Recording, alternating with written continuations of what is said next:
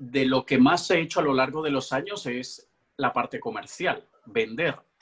Sin embargo, luego de muchos años, luego de mucha transformación, decidí dejar de vender de la manera como la gente ve al típico vendedor. Y en este caso, yo decidí especializarme más en el área de comunicación persuasiva de manera ética. Yo le llamo persuasión ética. ¿Qué quiero decir con esto? Sin engañar, sin manipular, sin, sin hacer que la gente termine comprando algo que ni quería. No, no me parece correcto eso y muchísimo menos en, en la época en la que estamos viviendo. Y esa frase de aprende a persuadir sin vender tu alma es justamente para tratar de transmitir que podemos ser muy persuasivos y al mismo tiempo ser honestos. Y todo tiene que ver con el objetivo que nos planteemos detrás de la persuasión y tenemos que, desde luego, tomar buenas decisiones y, decir que queremos persuadir a alguien o a un grupo por una buena causa. Sin manipular. crear, sin manipularlo, sino para crear una secta, un culto donde todos se suiciden y vayan a la nave espacial madre o lo que sea. Eso es lo que, lo que yo opino, lo que yo defiendo y lo que yo enseño. ¿Tú crees que aprender de persuasión y de ventas es solamente para las personas que se van a dedicar a ello? Persuasión es una de aquellas habilidades que desde un adolescente hasta un anciano, sea profesional, en su entorno familiar, siempre vamos a tener que persuadir a un hermano para que nos ceda el PlayStation.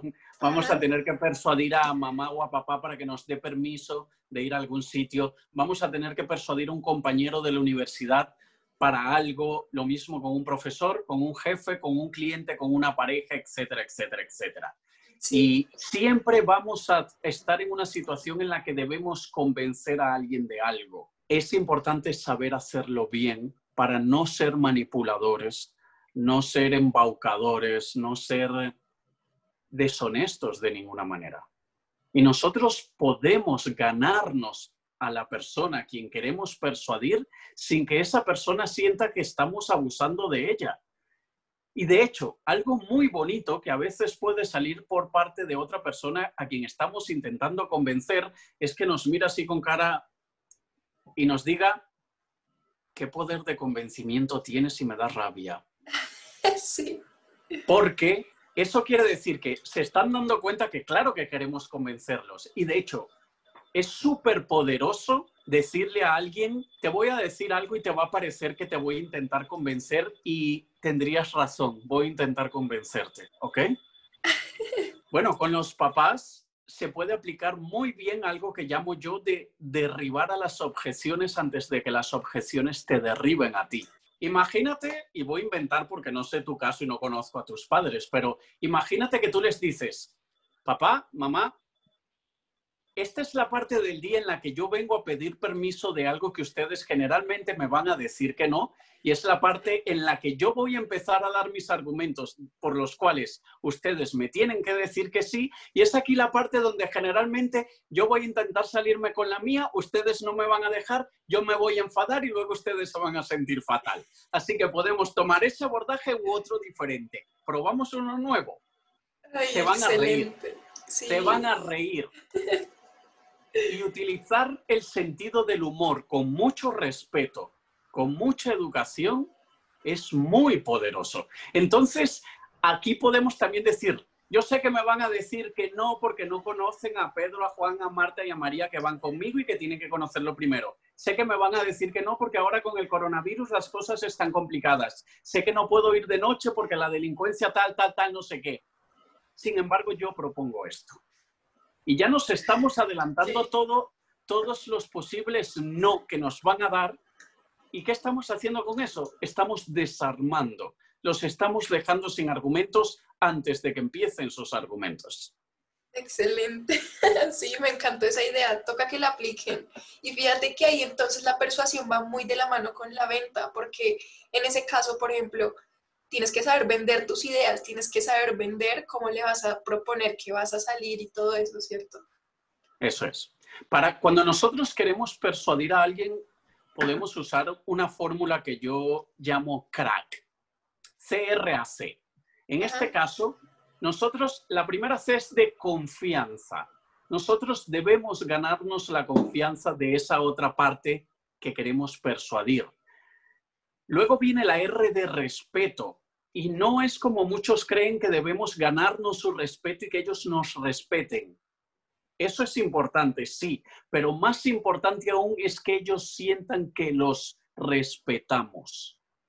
Si nosotros intentamos persuadir a alguien, papá, mamá, el compañero de la escuela o lo que sea, y siente que no los tratamos con el respeto que ellos sienten que se merecen, no vamos a poder persuadirlos. Luego la A es de argumentos. Podemos ganarnos su confianza, podemos tratarlos con respeto, pero si no tenemos argumentos sólidos, no los vamos a convencer. Tenemos que dar razones muy potentes del por qué queremos conseguir eso. Y la última C es de calma. Todo esto tenemos que hacerlo en un estado de calma no puede haber una discusión, no puede haber una pelea, no puede haber una disputa. Y si estamos intentando persuadir a alguien y por alguna razón se crea una disputa, nosotros debemos parar y debemos tratar de desarmarlos.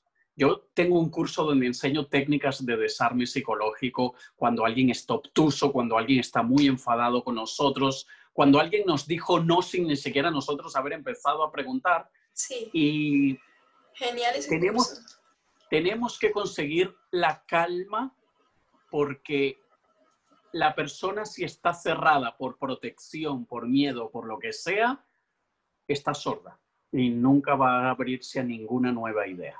¿Y estas habilidades de persuasión, de ventas, las aprendiste en la universidad o dónde las aprendiste? Aunque estudié en la universidad marketing, hay cosas que aprendí de allí a nivel de lo que llamamos el copywriting o redacción persuasiva o redacción comercial, pero hay muchas otras cosas que son parte de, la, de la experiencia que vamos adquiriendo. Y nos damos cuenta que una cosa es lo que leemos en un libro y otra muy distinta a lo que pasa en la vida real.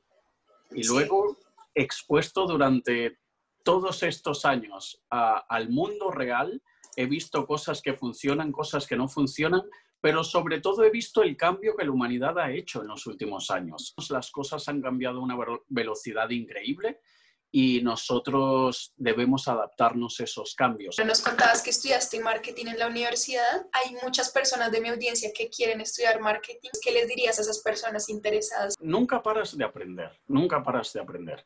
Y hay que entender que la universidad te va a dar una cosa principalmente, que es rigor porque te va a obligar a ir a un sitio todos los días en un horario, detestas tu vida, eh, etcétera.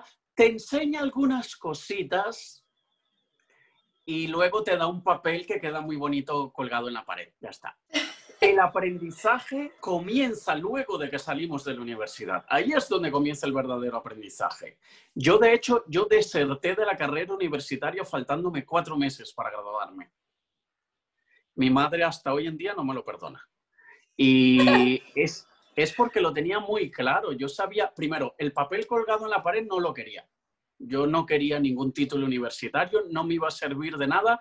Hoy en día no me arrepiento. 20 años después no digo, cometí un error, tomé una mala decisión, debí haber terminado la carrera. No, no me arrepiento, no me ha hecho falta.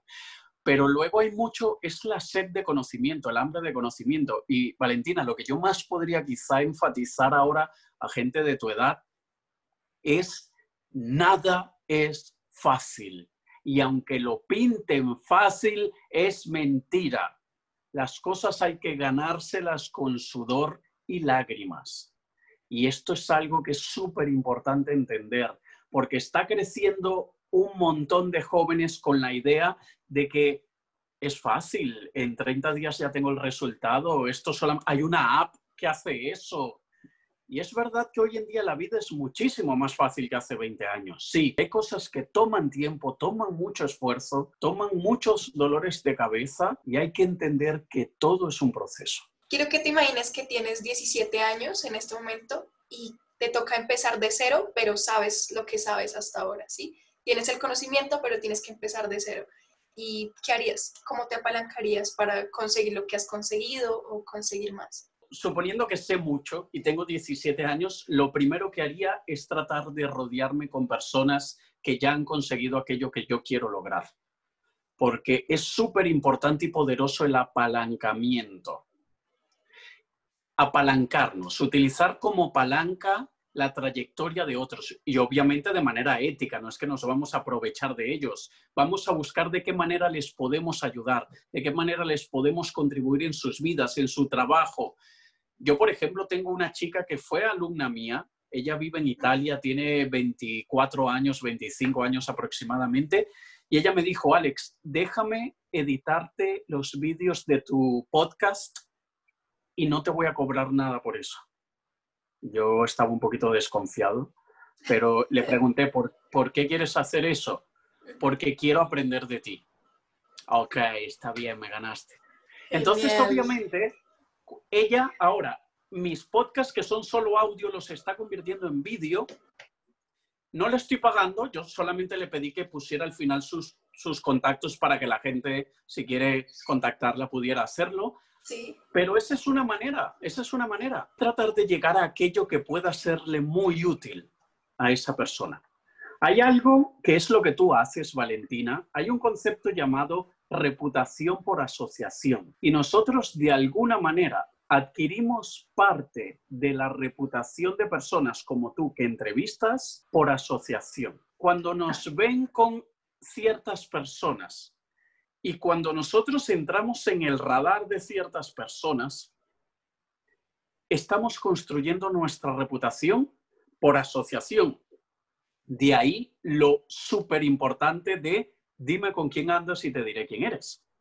Porque, y esto es algo que a los 17 años no se entiende, el estar con alguien porque es cool, porque es chévere, porque es guay, pero que te va a dar una reputación por asociación que no te conviene hay, que, hay que tener dos dedos de frente y hay que pensar un poquito más allá del momento presente. Si yo tuviese 17 años, lo primero que buscaría es aliarme con otros que tengan, bien sea más alcance, más audiencia, más experiencia, ayudarles en todo lo que necesiten para yo ir aprendiendo, pero más que eso, para que en el futuro, dentro de dos años, dentro de cinco, dentro de diez, quién sabe si ellos se convierten en mis socios porque ya les he demostrado que soy una persona de confianza, que soy una persona respetuosa, que soy una persona responsable y estoy creando, sembrando semillas de árboles que van a nacer dentro de 10 años.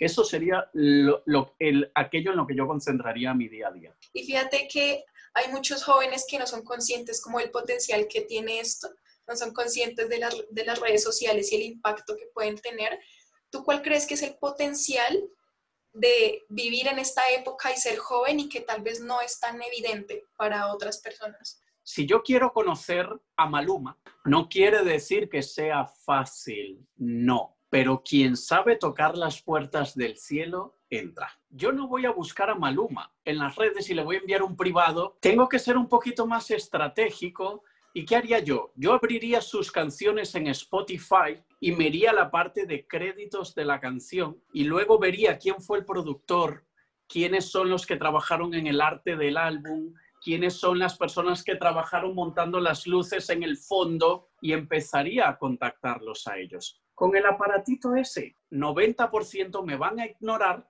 y ese 10% que no me va a ignorar, entablaría una amistad con ellos. Y aquí es donde se nos forma un cortocircuito en el cerebro cuando pensamos, ¿me estás sugiriendo que conozca a alguien y que entable una amistad con esa persona por interés? ¿Es eso lo que me estás recomendando?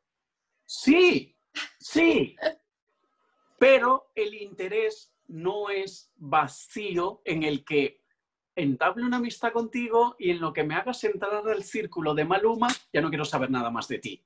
No, te tengo que tratar con respeto, con aprecio. Además, que si entablamos una amistad, ya, de manera natural te aprecio, porque se fue creando esa relación. Pero tenemos que pensar que las amistades por interés, las parejas por interés, es lo único que existe. Porque nosotros tenemos amigos o parejas con el interés de sentirnos apoyados, con el interés de sentirnos acompañados, con el interés de compartir momentos con alguien. Todas las relaciones son por interés. Sí, claro. Ahí es que tener el interés correcto. y retribuirle a la otra persona. Eso es una de las mayores ventajas que vivimos hoy en día y de la misma manera como tú me contactaste a mí, que yo no soy ningún Tony Robbins, pero que, tú te arriesgaste a que yo te ignorara, a que yo dijera, ¿y esta quién es? Yo no la conozco. Y seguramente te habrá pasado con algunos que, te ignoran, no te responden o lo que sea. La puerta que siempre estará cerrada es aquella que nunca vamos a tocar. Y aquella que tocamos, si no se abre, yo recomiendo volver a tocarla. Y vuelve a tocarla dentro de tres meses y luego dentro de un año. Porque quizá en el momento que tocaste a mi puerta yo me estaba duchando y en ese momento no te pude atender. No quiere decir que te ignoro, que no te quiero ver.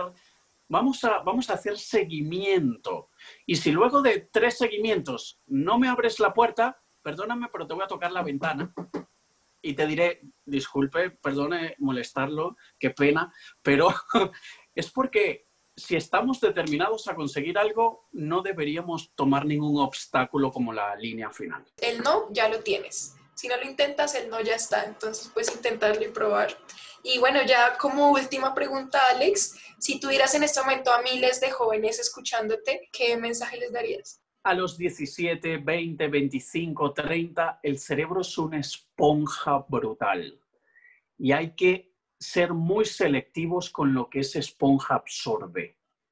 Y está bien pasar fines de semana viendo series de porquería en Netflix. Eso está bien, eso no tiene nada de malo, siempre y cuando de lunes a viernes nutramos la mente con algo que realmente nos será de provecho dentro de 10, 20 y 30 años.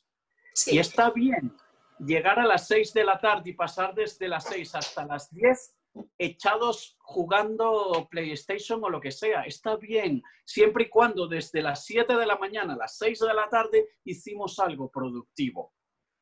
Entonces, sí que debemos ser jóvenes, sí que debemos divertirnos, sí que debemos pasar días en los que decimos no hice nada. Está bien, pero siempre y cuando estemos también trabajando por el futuro que queremos. Y aunque no sepamos ahora cuál es el futuro que queremos, lo único que tenemos la seguridad absoluta es que queremos un futuro de perla, bueno, abundante, próspero, donde si quiero comprarme algo me lo compro, donde si me quiero llevar a mi mamá de viaje por Europa me la llevo. Entonces, eso es lo único que sabemos. ¿Cómo llegar allí? Ya luego lo iremos descubriendo.